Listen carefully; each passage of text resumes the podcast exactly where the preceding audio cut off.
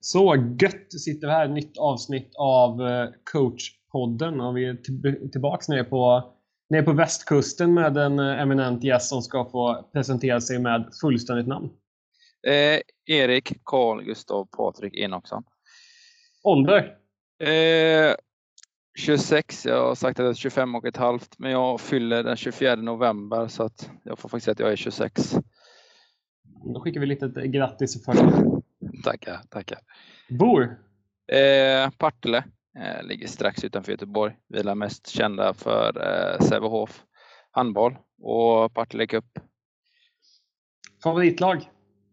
Eh, svår fråga, men ur ett spelarperspektiv där jag var mest aktiv var väl eh, mitt eh, sista år med Oskar Lundin. Eh, Partilles eh, JAS, hela den upplevelsen. Men Eh, 91-året till eh, 93-året var ju extremt spännande. En, en ganska extrem satsning som var eh, och ett väldigt gemenskap som vi hade. Senaste bröllopet nu var det väl 10 pers eller någonting på och alla hade någon koppling till det så kallade laget då. Så att majoriteten av mina bästa vänner är ju från det laget faktiskt. Så att eh, ur ett spelarperspektiv så var det det bästa laget jag varit i. Eh, och coach då så det Flodalaget jag hade eh, säsong 17-18. Eh, det var extremt eh, givande år och eh, det det bästa laget jag coachat. Även om kanske inte eh, individnivå var de bästa spelarna, men eh, det laget vi hade, den moralen vi hade, det spelade ingen roll vad folk gjorde mot oss. Vi, vi åstadkom det mesta. Jag tror vi släppte in minst mål i hela Sverige och alla förbundsserier det året också. Så att, eh, och vi åkte tyvärr ut sista matchen mot Lerum i kvalet där på straffar. Eh, en sudden torsk där. Så det, det svider väl, men eh, det var, det var extremt roligt. Några av dem spelar ju i Schweiz, allsvenskan och har varit i, i SSL, men inte riktigt klaffade där. Så att, det var det, var det roligaste jag har med om i alla fall. Har du någon förebild i tränarrollen? Att om du tänker att du vill hitta lite ny inspiration eller få lite tips om något Någonting du kan ta med dig till dina, ditt ledarskap? Eh, jag är uppväxt med Oskar Lundin. Eh, det säger väl rätt mycket. Eh, sen så, ja, det är väl ingenting att hymla om. Jag pratade väldigt mycket med Niklas Paulsson i Helsingborg. Eh, Johan Kilblom var uppe och träffade i somras. Jag och Max Gustafsson där. Eh, jag och Kilblom pratade väl extremt mycket innebandy. Eh, men sen har jag alltid haft en förebild och det är ju Brottman. Han har alltid varit nummer ett sen jag var, vad kan varit 18-19 när jag började coacha. Så jag har ju följt han sedan Varberg Storvreta. Han har väl alltid varit en stark förebild och sen är det ju min, min pappa som jag hade som ledare när jag var liten. Så det är väl, det är väl några, ett axplock av dem jag har som idoler. Men eh, Oskar Lundin är ju, eh, det var ju som en storebror när man var liten så att det är ju han man eh, strävar efter att bli kanske. Om vi då tittar på liksom de eh, coachuppdragen du har haft, vart började din eh, tränarresa och eh, vilka uppdrag har du haft sedan dess? Det började med min bror, han är född 96, så han körde jag lite, men det var inget så seriöst. Sen så hade vi hand om eh, Floda Lerums jaslag födda 96-97 eh, eh Floda Lerums jaslag. Då var det jag, Anton Olofsson och Oskar Eriksson. Oskar spelade ju i Varberg och i Schweiz nu. Eh, vi körde ihop och så hade jag en knäoperation så då körde jag Floda IBK division 3. Eh, åkte ju med en poäng eller ett, ett, ett mål till division 4. Sen blev det eh, rehab i ett år. Körde jag ingenting utan det var bara rehab och så körde jag knät gick sönder igen då. Så blev det Floda IBK DU3 på heltid och sen blev det assisterande tränare samma säsong också i Floda division 1. Där jag varit assisterande i tre eller fyra år och så huvudtränare nu det på mitt andra år. Eh, så jag har inte gjort så mycket senioruppdrag, egentligen inte junior heller, utan jag blev, jag blev ganska inkastad om man får uttrycka det så. blir då två självklara frågor med, eh, nu nämner Floda här. Det ena är ju då loggan som är kanske det starkaste man förknippar Floda med. Vad, mm. kan, du, kan du någon historia bakom eller liksom vad är det som gör att den, eh, den är utformad som den är? Eh, det var en, eh, ett, ett äldre gard i föreningen som eh, var på ja, en, en semester som man är på när man är 18-19 år uppe i Tanum, Bohuslän där. Och så hittade de här runskriften då på en sten. Så, så tog de den loggan och så satte de en, en varningstriangel bakom då för att ja, Floda, vi, vi är farliga, vi är på gång liksom. Att det var så här en liten bild att man var på gång. Sen tror jag också om man kollar på många föreningar som härstammar från den tiden så är det mycket, mycket djur i symbolerna. Eh, FBC Lerum har ju en panter från IBK Panterna hette, så att jag tror att det har lite med det att göra. Men, eh, men det är ju en runskrift. Eh, det är ingen flodhäst utan det är en runskrift. Eh, vi vet själva inte riktigt vad det är för, för typ av djur. Jag har inte undersökt närmare så, men den, den, är ju, den är ju vad den är om man säger så. Det är ändå kul då att det finns en story bakom och inte bara liksom någon som har suttit i paint och liksom slängt Nej. ihop. Den, den, är ju verkligen, det är något som sticker ut jämfört med många andra föreningars loggor kan jag tycka. Så att på det sättet, allting som är, som är lite uppfriskande, det uppskattar vi. Ja. Sen kommer vi också till nästa självklara fråga. Det har ju varit eh, den eh, både utmaningen för Floda Lerum eh, som ligger liksom strax utanför Göteborg där med hallfrågan. Eh, det har mm. väl varit ett, eh, ska vi kalla det, ett sorgebarn i många år att det inte har funnits några bra tränings eller matchhallar i kommunen. Hur ser det ut eh, idag? Idag så har jag ju Floda en, ett eget näste eller en egen hall fast den är ju ägs av kommunen. Sen har ju Lerum, Lerums Arena, som heter det, där du var med U19 till och med. Och sen har vi ju Rydsberg då. Lerums Arena är väl ett stort bra bygge så, men det är väl lite av ett skämt till innebandyhall. Eh, en nybyggd hall som vars golv är ungefär som Lagans. Eh, och det, det är väl kanske inte riktigt det där vi vill stå 2020. Eh, och sen omklädningsrum för 14 pers. Eh, så att nej, där har man gjort ett felskär. Men eh, Floda väl, den hallen vi har är väldigt, väldigt mycket genomtänkt sådär och, och, och väldigt bra. Eh, har vi fått kritik för att man inte har stolar till, till varje plats så, men eh, ja, vi har inte riktigt 600-700 personer som sitter ner och kollar på matcher så att för vår del så, så spelar det ingen roll. Eh, men sen är det ju Rydsberg, man, man, man stod ju och grät när eh, man fick åka ifrån den hallen. Den har ju betytt väldigt mycket för alla som har en koppling till eh, eh, till Lerums kommun och vi som har varit där i alla år. Eh, så det, nej men det är väl kul och man har fått med många olika saker. Du får välja ut någon person i innebandyvärlden som du ska dela en kanna kaffe med och då får du tänka tid, plats och språk, inte en begränsning. Eh, jag är otroligt svag för eh, Hannes Öhman faktiskt. Eh, jag tycker att det är kanske, eller var eller är världens bästa innebandyspelare. Eh, just att han, eh, det spelar ingen roll var bollen kom så satt den i krysset eller det var mål.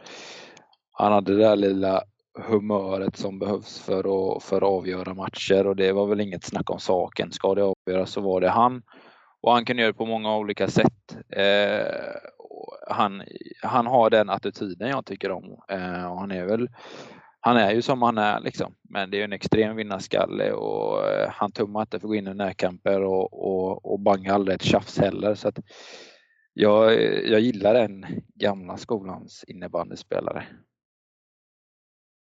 Finns det då något eh, tänk att den nya skolans innebandyspelare skulle då bete sig på ett annat sätt eller liksom ha någon annan form av attityd? Jag tycker väl lite att, Eh, alltså så som Hannes spelar, jag är ju svårt för mig. Jag var inte ens född när Hannes var junior, men eh, han kliver in som att det är skitsamma vem han möter, det är bara, det är bara att köra och han, han tar fighten oavsett vem det är som, som står framför och, och bollen ska bara in. Liksom. Jag tror inte att han var en gubbe som var lätt att psyka ner även om han ofta åkte på tvåor och sådär. Så det var mer, han, han körde igenom eh, även en betongvägg om det skulle vara så. Eh, idag så känns det som att man kan sätta lite mer griller i huvudet på, på vissa spelare och, och, och eh, eh psyka ut eh, kontra med en gubbe som Hannes. Det var liksom ju mer du snackade desto, desto mer eh, avslut tog han eller eh, hungrig på målchanser. Och den närmsta spelaren idag som, som finns i hans struktur är väl eh, Jesper Sankell skulle jag vilja säga. Eh, och det är också, vi är ju lika gamla eh, och det är ju den bästa innebandyspelaren jag har mött i alla fall. Utan tvivel. Finns det några värdegrundsfrågor i ditt ledarskap som du känner det här liksom måste funka i alla lag du är inblandad i? Framförallt att eh, alla är lika värda. Eh, det ska inte finnas några grupperingar och någon sådär utan eh, Eh, alla lika värda och, och, alla ska kunna umgås med alla. Eh, och framförallt att man eh, vi har alltid haft den regeln att vi, vi tar i hand innan träningen och tjötar och, och liksom eh, ja, så man alltid har en god stämning i laget. Jag kan tycka ibland att eh, vissa seniorer kanske har haft en dålig attityd mot juniorer och sånt och det accepterar jag verkligen inte. Eh, och att eh, bänkspelare är exakt lika mycket värda i mina ögon som, som nummer ett. Eh, och det hoppas jag att jag är tydlig med i alla fall med, med min behandling utav spelarna och sen eh, om man inte lovar saker och ting. Eh, man har ju fått frågan att bli lovad speltid och likvärdigt. Eh, och det, det, är en grej som, som är för mig helt eh, obefintlig. Eh, att alla är lika värda och sådär och, och, det är viktigt att alla kan få vara sig själva. Eh, läste Martin Mutumbas bok och, och i vissa föreningar så fick man inte riktigt vara det. Eh, och för mig har det varit viktigt att, eh, att alla, alla ska få vara sig själva liksom, och accepteras för den den är. Men eh, laget, är, laget är ju viktigast. Du nämnde det här med lova speltid. Då, då tolkar jag bara som är de här klassiska ibland när man sitter med någon spelare som kanske är på väg in i laget, det här nyförvärvet som vill lovas att han ska spela i första PP och första femman och få köra line-up. Liksom, är det typ den typen av löften du, du menar? Ja, man har fått de frågorna. Eh, eller att man vill bli garanterad speltid eller att man, eh, man bara vill träna två dagar i veckan eller man, eh, man vill ha det på sitt sätt. Eh, kanske, ja, jag hör av mig igen i typ augusti när säsong, eh, försäsongen är slut och tar ett beslut. Och, och då blir det liksom för min del, det, det, kan bli lite fel. Sen beror det alltid på vem spelaren är så, men man ska aldrig lova någon speltid utan det är någonting man gör sig eh, förtjänt av. Eh, och ja, jag tycker inte det, detta alltid funkat. Eh, och man har haft några spelare som har krävt att man, man ska spela det ena eller det andra men det, det har inte alltid blivit så. Du nämnde förut att du har tidigare varit assisterande. Nu är du huvudtränare. Vad har det liksom inneburit stora skillnader för dig i ditt ledarskap att gå från assisterande till huvudtränare? Mm, jag tycker personligen att jag kanske kommit eh, lite längre ifrån eh, hela truppen. Eh, man har inte det här samma köttet kanske som man kanske har som assisterande. Assisterande det är lite mer god gubbe så. Ehm, Medan i huvudtränare är man mer man, man försöker hålla, se till så att energin är rätt hela tiden. Man håller uppe rätt nivå. Eh, att alla är på tårna liksom. Att man, eh, ja, man analyserar läget på ett helt annat sätt tycker jag. Eh, men med assisterande så kunde man gå ner en dag och, och liksom jobba kanske mer specifikt med en ensak eh, och en person så. Eh, att, man, eh, att det klaffar rätt där. Medan som huvudtränare så är det mer att du måste se till så att hela pusslet är bra och att allting funkar. Eh, sådär. Eh, sen är jag ett extremt kontrollfreak också och har väldigt höga krav på mig själv. Eh, så det gör väl att jag, jag tycker inte det är okej okay att komma ner på en träning och liksom slarva bort 90 minuter och för en tränare så är en träning ungefär, vad är det, 180 minuter kanske med allt man planerar och sådär. Så det så känns det lite onödigt ibland att komma ner och bara säga, nej jag har inte feeling för idag och så, så bara krattar man bort 90 minuter. Det, det finns inte i min värld riktigt. Om man tänker så här, nu testat båda rollerna, om du skulle få välja helt villkorslöst, att vilken av rollerna föredrar? Mm, vill man ha mer fritid så är väl assisterande tränare ett val som är, som är bättre. gillar man att spela padel eller gymma så kanske man, man ska föredra av assisterande tränare. Eh, men sen är det väl också lite hur, hur en ledarstab är uppbyggd och så, så där. Det är ju väldigt skillnad på, på SSL, Allsvenskan och division 1 eh, och hur olika föreningar, vilken ekonomisk situation och struktur man sitter på. Jag har till exempel aldrig jobbat med tre ledare på det sättet riktigt, men mer ur ett perspektiv på två ledare så jag gillar ju att eh, ha ansvar. Jag gillar att, att stå längst fram och eh, dra, dra skeppet liksom. Eh, så jag, huvudtränare är väl egentligen det jag trivs bäst med. Eh, men det är väl inget snack om saken att man, eh, man sover färre timmar liksom. Och man får nog, man har lite mer ångesttankar stundtals. Och det tror jag nog rätt många är med på. Men det är, det är ett uppdrag och det, och det innefattar lite sådana grejer också. Tänker, jag, jag känner igen många av de sakerna du nämnde, att man sover lite sämre och man kanske har lite mer ångesttankar efter en eh, dålig träning eller en, eh, en förlust. Sen hoppas man ju att man slipper sådana saker under en säsong, men de kommer ju där då och då. Men tycker du att borde vi som föreningar eller liksom tränare vara bättre på ge hjälp eller ta hjälp att kunna ha någon att prata med eller liksom någon form av mentor att kunna jobba med? Ja, alltså jag personligen eh, kan väl tycka ibland att eh, Ibland så känns det inte som att, ja, jag förstår ju också det att alla tar inte det lika seriöst som en själv. Eh, och det är ju någonstans ett aktivt val man gör själv. Jag menar, kliver man in på SSL-nivå så tror jag att föreningen är lite mer eh, omtänksam om man säger så. Alltså man har lite mer så. Sen i vissa föreningar så är eh, så länge, så länge man håller sig kvar eller så länge det är roligt eller så här, det, det är viktigast liksom och sen eh, så, så, tror jag rent generellt innebandy-Sverige, Jag tror inte det är så många tränare som har någon, att, någon att prata med.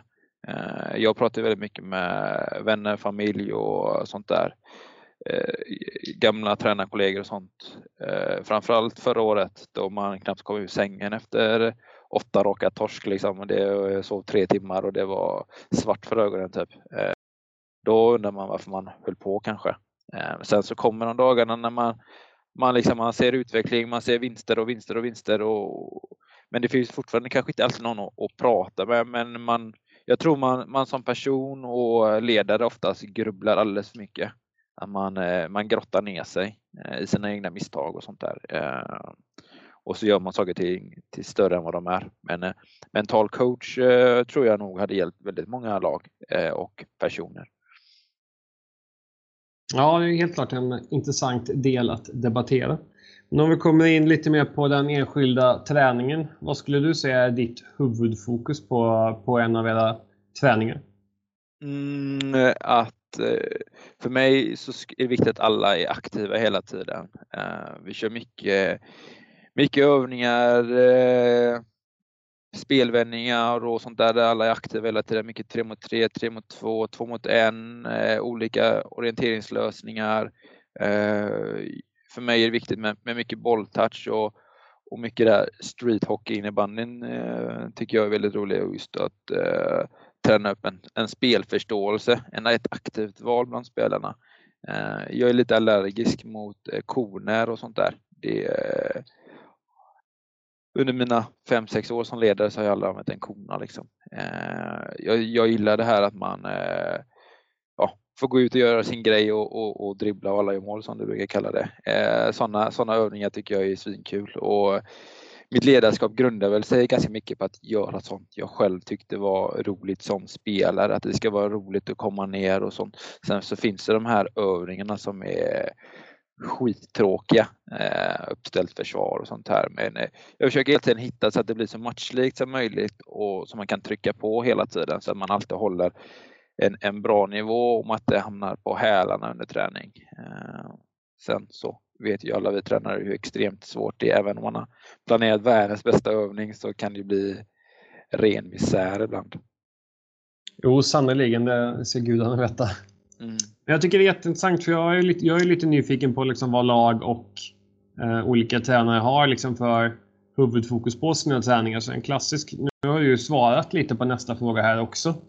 Eh, men det är just det här liksom att om du skulle välja liksom, jobba mest med individuella eh, färdigheter eller liksom mer med lagets spel. Och båda de här kan ju sättas i en matchlik komplexitet. Men vad skulle du säga blir huvudfokus där? Liksom att utveckla individen, är det ni lägger mest tid på en vecka, eller utveckla laget som en enhet under en vecka? Mm, jag försöker väl alltid eh, jag, gillar, alltså jag har börjat köra mycket mer med, med tre målvakter på träning. Eh, så man kan dela in en planhalva, kanske köra tre mot tre Eh, och sen så eh, plockar man undan enskilda spelare eller eh, eh positioner och så jobbar man med vissa specifika sidor på, på andra sidan med avslut. Eh, men i grundregel så är det liksom eh, sånt som kollektivet behöver bli bättre på och eh, hitta liksom så här, ah, till exempel våra backar ska bli bättre på att spela ur press och sätta första bollen och då kanske man nöter en övning väldigt mycket på det men eftersom man får med alla typer av spelare i den övningen så blir det väldigt, ja det blir positionsbaserat och då blir det individuellt också. Eh, och mycket sådär så att jag, eh, min tanke är inte att slå en pass på en spelare så ska han lösa det utan vi vill använda alla fem spelare i varje övning även inkludera målvakter med utkast och sånt så mycket som möjligt. Eh, det tycker jag är roligt. Sen har man ju delat med sig lite av sina tankar och idéer till andra ledare och de, man har fått ett, ett positivt gehör. Eh, sen har man ju eh, snott en del. Eh, eller bara suttit och kollat på eh, ett Youtube-klipp och så sett ett, eh, en god sekvens och så har man infört den i spel istället eh, jag försöker ofta bara bryta ner allting och hitta nya grejer för, för att till exempel hitta de här avsluten och de här grejerna så att varje spelare blir också bättre individuellt på det. Eh, så att jag tränar väldigt sällan enbart individuellt utan lagbaserat som blir individuellt. Det var ett, äh, var ett klokt svar. Du vävde ihop båda alternativen i ett, i ett svar där. Ja. Om vi går vidare lite till uh, själva matchen sen då. Du ska bara ja. säga, du får ut en sak som är ditt huvudfokus under match. Liksom. Vad skulle du säga att det är? Hade jag frågat vem som helst i mitt lag så hade de sagt klaga på domaren. Uh, men uh, så, så, så är det väl lite alltid. Men för mig är det viktigt att vi, vi kommer in och är på tårna med en gång. Vi har ganska tydliga riktlinjer i, i spelet med och utan boll och vad vi vill stå för. Vi har ju myntat ett signum att vi ska vara bäst i Sverige på att täcka skott och, och spelvända och sådär. Och det är ju något vi typ eh, ja, satt upp någon skylt och sen tjöta lite om det. Och sen är plötsligt så så eller vad ska man säga, acklamatiserades, eller jag vet inte hur man säger det ordet. Men eh, det printades in ganska hårt på spelare och, och, folk runt omkring tyckte att det var otroligt roligt att pika oss för det där och, och helt plötsligt så var det så här, ah, vissa föreningar, var, vi vågar inte ta avslut mot Floda för de blir ju gladare vid ett skottägg än ett mål eh, och då tyckte jag, eller vi tycker jag vi har lyckats väldigt bra med det. Eh, så det är som kom in på tårna, eh, ta de här avgörande skottäcken och hitta spelvändningar hela tiden för jag, jag tycker det är oerhört roligt att kolla på spelvändningar. Eh, Sen är det lite alltid så ja, spelar eh, mycket skottäck. Det är inte så boxstensinnebandy liksom bara för att man täcker skott. Men eh, mitt huvudfokus har alltid varit att komma in med, med rätt attityd tidigt i matchen. Eh, vi hade lite problem förra året. Jag tror vi låg under första tio matcherna med 3-0, 4-0, 5-0 liksom. Eh, vi var inte riktigt alerta där så att, eh, det är någonting jag försöker fokusera mycket på. att Tåna tidigt och, och kötta på liksom. Det var ju ett uttryck, jag måste bara ställa en följdfråga, bockstensinnebandy. Kan du ja, ja, men det... Eh, backa hem, högerforward står väl på en meter ovanför egen planhalva och bara står där. Eh, och sen eh, så ska man förvänta sig att fyra gubbar bara står och täcker skott. Eh, det är mycket den eh, approachen många tyckte om oss ett tag där vi, vi backar hem och bara låg på kontring liksom. Men eh, jag är lite allergisk mot eh, det här eh, alibi innebandy som finns när man hotar in och droppar och hotar in och droppar liksom. Som har gjort 40 dropp på egen planhalva. Eh, och så tycker man man spelar en, en väldigt rolig och attraktiv innebandy och då det är ju rätt gött som, som spelare att stå och vila på egen planhalva och då kan man ju tycka man, man spelar boxens innebandy. Eh, så det är väl lite sådär. Eh, det är väl som det är. Det är ganska intressant att man har ju ofta pratat liksom om framförallt lagen från Göteborg med omnejd där det finns en dialektal del i spelet att de spelar väldigt estetiskt men kanske inte får ut så mycket effekt av det. Är det liksom en bild du skulle vilja liksom bekräfta eller dementera? Ja, alltså vi... Eh, Lerum har väl eh, ändrat approachen lite här i Göteborg tror jag. Det och förra året då. Men annars har det ju varit eh, väldigt att vi, vi väldigt duktiga defensivt. Vi prioriterar väldigt mycket defen.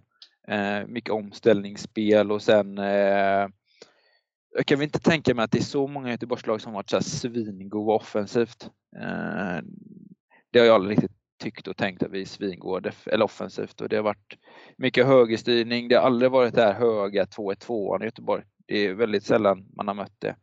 Eh, men nu när vi möter lag från Värmland, det är liksom raggarbågning som vi kallar det. Eh, mycket krok. Eh, lite en annan typ av innebandy. Eh, och det är väldigt roligt att möta för man kan ju känna att Värmlandslagen är väldigt mycket bättre med boll och etablera och sådär och kanske inte lika bra i omställningsspelet och defensiven. Eh, ska jag inte säga för mycket, men vi torskade med 14-9 mot Skogal. Så att, eh, de är mycket bättre med, med, med klubba boll kan jag väl tycka, Värmland. Uh, och kanske mycket bättre individuella spelare. Det är otroligt intressant. Där. Jag gillar faktiskt det här utbytet som kan bli på division 1 nivå. Liksom att det kan vara lite över distriktsgränserna också. Ja, det är en väldig skillnad. Det är väl bara att kolla när man möter, alltså alla vi Göteborgstränare, det värsta som finns är att spela mot eh, Frista eller gamla Borås liksom. Ja, det var eh, magsår. Jag pratade med Niklas Paulsson där efter matchen mot Dalen liksom att det man leder kanske med 8-3 och vill stänga matchen och så slutar det med liksom 14 12 typ. Och det är ju sådana matcher det blir när man spelar mot eh, Fristad och Borås. Det, det kunde vara tre gubbar som är uppe och pressar liksom och på en spelare och så bara, vad är det som händer liksom? Det, nej, det är lite, lite en annan kultur på vissa delar av Sverige som man har mött. Eh, Jönköping var man ju extremt duktig med boll också. När vi mötte eh, Östra och Hovslätt då. Eh, så att ja, man kan väl säga att det är, det är lite olika beroende på vilket distrikt man hamnade.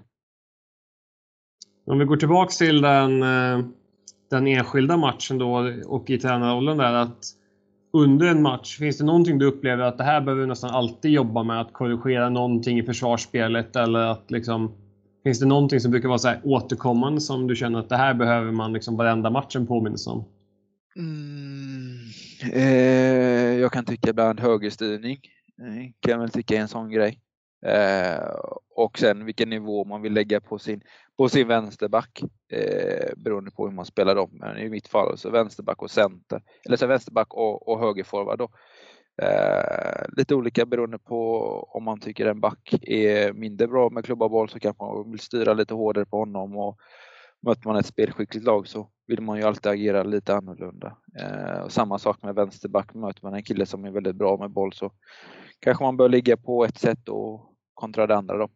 Så det är mycket sånt vi försöker jobba in med och eh, framförallt få lite så här konsekvens på spelare. Eh, men det är, det är alltid extra svårt. Ibland så är man ju alldeles för inne i matchen och så eh, reflekterar man mer efter matchen än vad man är under match. Hur jobbar du med liksom kommunikation under en match? Är du så här, så fort du ser något så hugger du den spelaren? Eller kan det vara att du hugger hela formationen? Eller är det mer så att du sparar allting till periodpaus? Mm. Eftersom eh, förra året så var jag ju ensam tränare. Eh, I år har jag ju varit, eh, har vi delat ansvar, jag och Peter. Eh, så det gör ju att man, man ska veta det, jag är väl en ganska hetlevererad person eh, och jag försöker ofta skriva ner två, tre saker. Jag känner att det här är viktigt. Sen eh, eh, försöker vi ofta lite små grejer hela tiden, prata med spelare och lite sådär och sen så brukar jag oftast ta eh, de spelarna som jag har haft kring mig längst, eh, två, två, tre spelare och så diskutera vad är det vi känner är fel och vad är det vi känner är bra och så lyfter man de grejerna i omklädningsrummet. För ofta så kan jag som ledare känna att eh, spelarna har ju oftast bättre koll på läget ibland på planen än en ledare och en helt annan uppfattning. Eh, och då har de helt rätt upp, eller de har väldigt bra känsla och jag ska gå in och peta där och det blir tvärtom. Det, det är inte så förtroendegivande så ofta försöker vi jobba att man, man själv känner en sak och diskuterar det här med spelarna och sen så fattar man ett, geme, eller ett gemensamt beslut eh, vad man tycker och känner och sen så är det det som förmedlas i omklädningsrummet. Eh, så jag är väldigt öppen i mitt ledarskap och involverar gärna spelare hela tiden, men, eh, men rätt typ av spelare då självklart. Eh, och, och för en dialog och sen så får vi liksom fram så här, ja det är det här vi går på då. Eh, sen så har jag alltid individuella eh, påpekningar om man säger så. Eh, vilka ytor vi bör stänga och öppna. Eh, så det är väldigt blandat. Eh, men man har ett ganska friskt munläder ibland så jag har fått några ledare som sagt till mig att jag måste lugna mig i vissa grejer så att man, man jobbar ju på sig själv hela tiden. Eh, jag är ändå relativt ung men oh, det rinner över lite väl ofta kan jag tycka ibland för mig själv.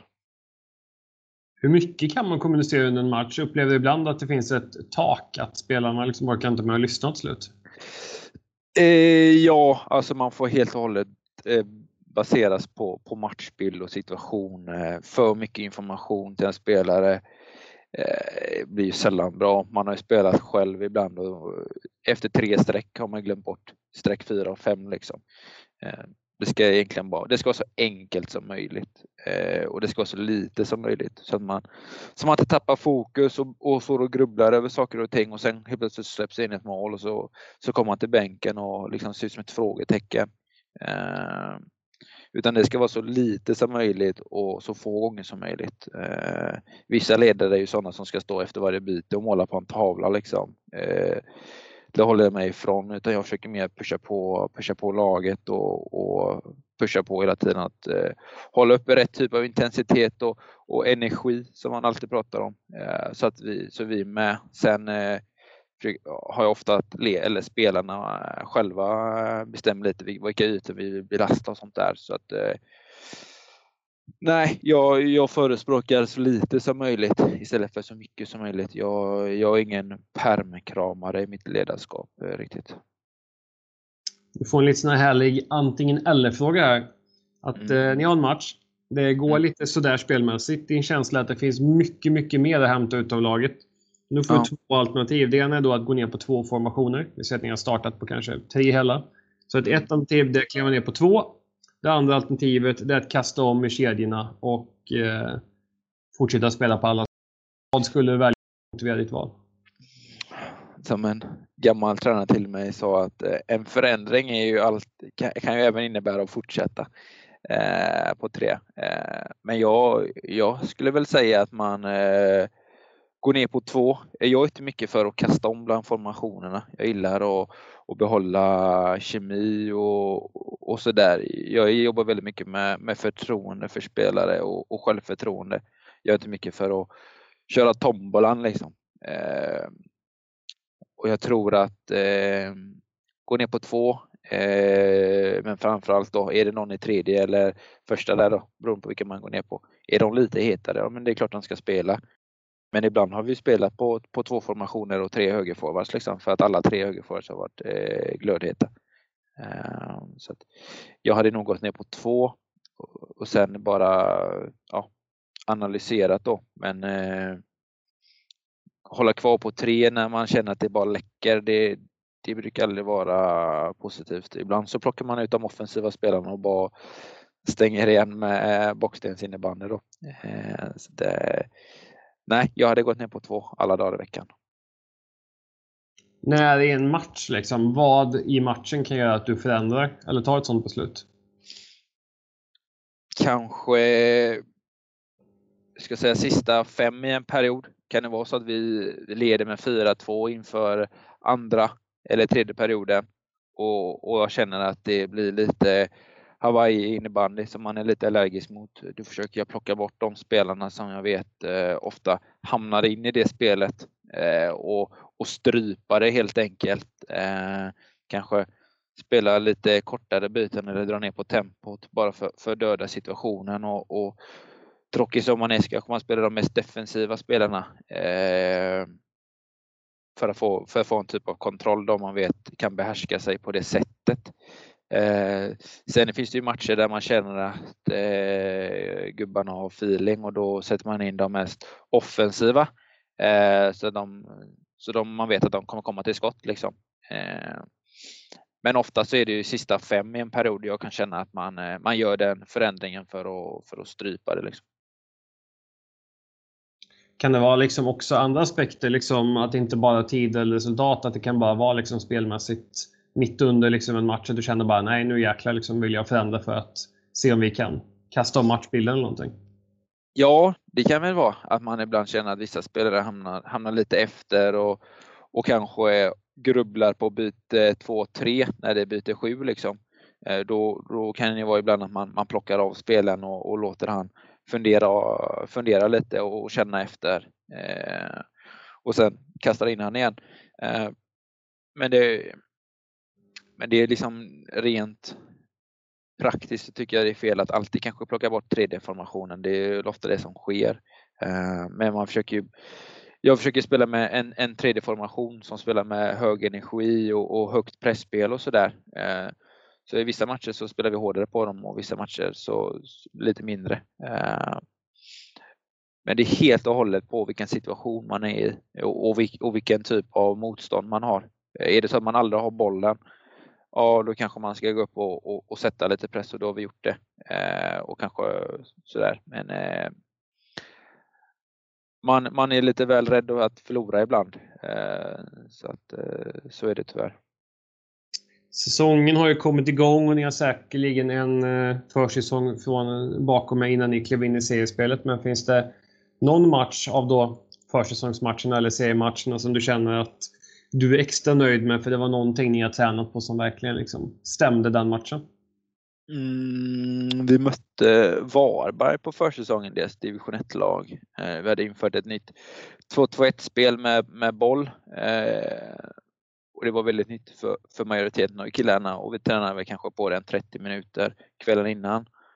Eh, och det var, det var ganska förfriskande att se. Många hade fina diagonaler, passpass och, och skott i krysset och sånt där och det stod 5-0 efter eh, 25 minuter och sen matchen efter så var det väl likadant.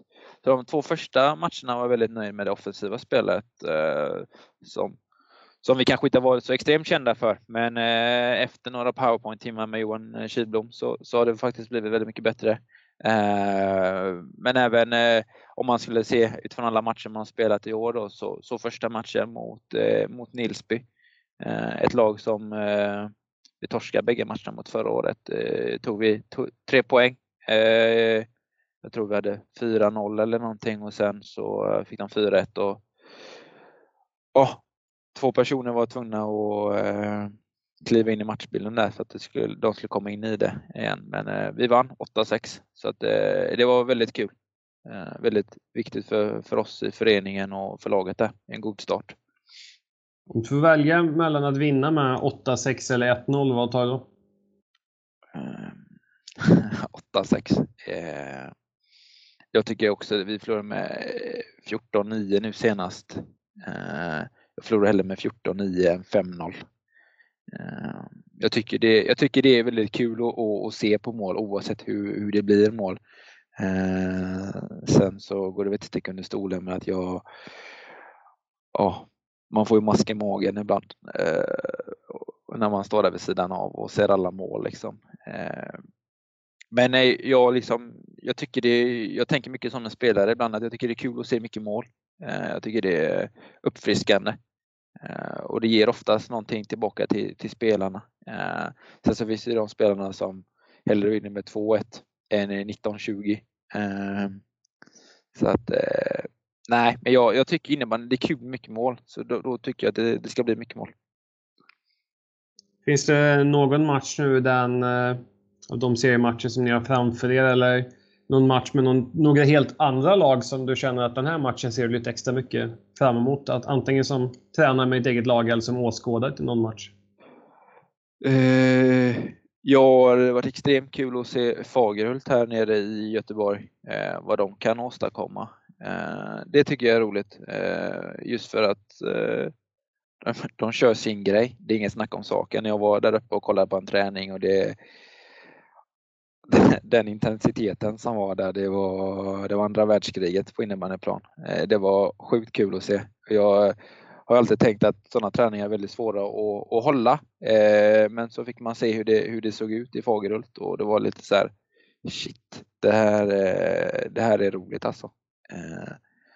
Sen så är det väl skitsamma på vilken kvalitet men liksom själva, själva upplevelsen tyckte jag var väldigt rolig och framförallt att se att det var liksom, det var inga fingrar emellan och det var 110 procent i, i varje löpning liksom. Även om man körde två mot ett liksom. Det var sjukt kul.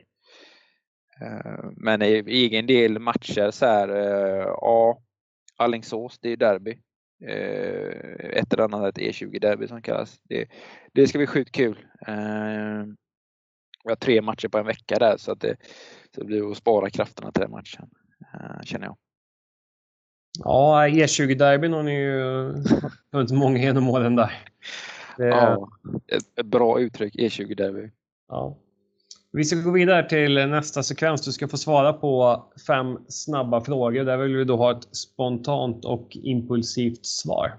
Är du beredd? Ja, alltid. Gött, då kör vi på. Match eller träning? Match. Anfall eller försvar?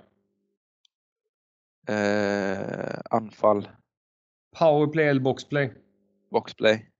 Kolla på en JAS-match eller en valfri division 1 herrmatch? Eh, JAS. Derby mot Lerum eller Partille? Ja, jag eh, säger Partille för min egen del, men för killarna i laget så hade de nog sagt Lerum. Ja, det är väl ytterligare ett av de här E20 där, men jag vet inte, räknar man in... Eh, det är ju Partille, Lerum, All... Floda, Alingsås. Ja, eh, precis. Tänker, vad heter det? Nu kommer jag ihåg, jag vet jag inte om de heter IBK eller IBF. Ja, ja, det är väl också E20. För Torphallen ligger väl precis vid ja. E20 där. Ja, det är, det är en bra sträcka. Va? Ja. Det är mycket derbyn. Ja, det är inga långa, långa bortamatcher heller. Nej, det är det som är lite jobbigt nu när man hamnade i Värmlandsserien. Helt plötsligt så behöver man ta bilen till matchen och varit cykel. Eh, det är lite tufft. Och eh, vi tar oss vidare då till vår, eh, vår, vårt sista moment. Jag ska plocka ihop en liten eh, drömuppställning med sex spelare, förslagsvis någon i mål. Men du får ju givetvis skippa målvakt om du vill och köra på sex utespelare. Och sen då någon eventuell tränarstab och sen står det ju fritt då vilken taktisk disposition du vill använda. Ja, jag hade tagit eh, Daniel Ramsin i kassan. Jag tyckte han var ruskigt ball och lite fräck när han spelade. Eh, sen hade jag kört eh, Kristoffer Kranberg och Kimmo som backar. Det blir ingen forward framför kassen där. Jag tror de blir överkörda av de två. Eh, sen eh, Mika center. Hannes Öhman vänster. Och högerforward har varit lite, lite sisådär men jag, jag kör Galante där. Jag tror det har varit spännande det är, det är fem extrema vinnarskallar så det hade varit kul att se. Um, sen lite Örjan Skogström tycker jag är en, en god gubbe. Så han, han tänkte jag på först där att jag slår honom som back men det är bara för att jag tycker han, han var riktigt cool när han spelade. Uh, ledarstab, ja. Uh, Max Gustafsson säger det då för jag vet att han hade ju Ja, då hade han gjort sitt där. Han hade ju älskat det. Eh, så han, han, får ta den. Jag vet att han, är, han sitter ju med världens Colgate-smile utanför detta. Ja, men det ska han ha. Det är, det är en bra coach. Ja. Klokt val. Eh, jag tycker det är kul också Kristoffer Kranberg. Ja, för massa år sedan hade man ju det här i innebandymagasinet. Man skulle dela ut eh, festisar som det var, mm. var då i betyg. Då var jag på någon AIK-match och så försökte jag hävda att Kristoffer Kranberg skulle ha en femma. För han hade, det var väl både liksom mål, assist, en 2 plus 10 i tredje perioden. Liksom. Försökte få ett någon form av Gordie Howe hattrick. Men... Ja, och han körde Evo 3-bladet med en riktigt god krok. Eh, det var han Oskar Kandell man hade som idoler när man var små. Då hade de en riktigt schysst krok. Så då spelade jag med en guldig kurv och så ett sånt blad för jag ville vara som Kristoffer Kranberg. Så han och Kimmo har jag ju haft som barndomsidoler så det var ganska två enkla val där. Eh, de två gillar jag. Nej, det är, det är intressant som mattan där och mycket spännande uppställning. Jag håller med också med de Sini-mål. Det var ju en otroligt eh, banbrytande målvaktsspel de hade där i Täby. Ja. Jag tänkte att jag hade en målvakt, jag tror han spelade i Solfjäderstaden. Han hade ju han hade, ju, hade en collegetröja han hade sytt ihop eh, vingar under. Han var riktigt cool också. Men eh, jag kommer inte ihåg namn. Var, jag var 14 när jag såg han spela så det, han hade jag inte kunnat ta tyvärr. Det hade också varit ett otroligt rimligt val för, förvisso. Ja, han, vet inte, han var, han var nog duktig i sig. Mm. Ja, vi säger ett eh, stort tack för många kloka svar och även en eh, fin drömuppställning. tackar, tackar.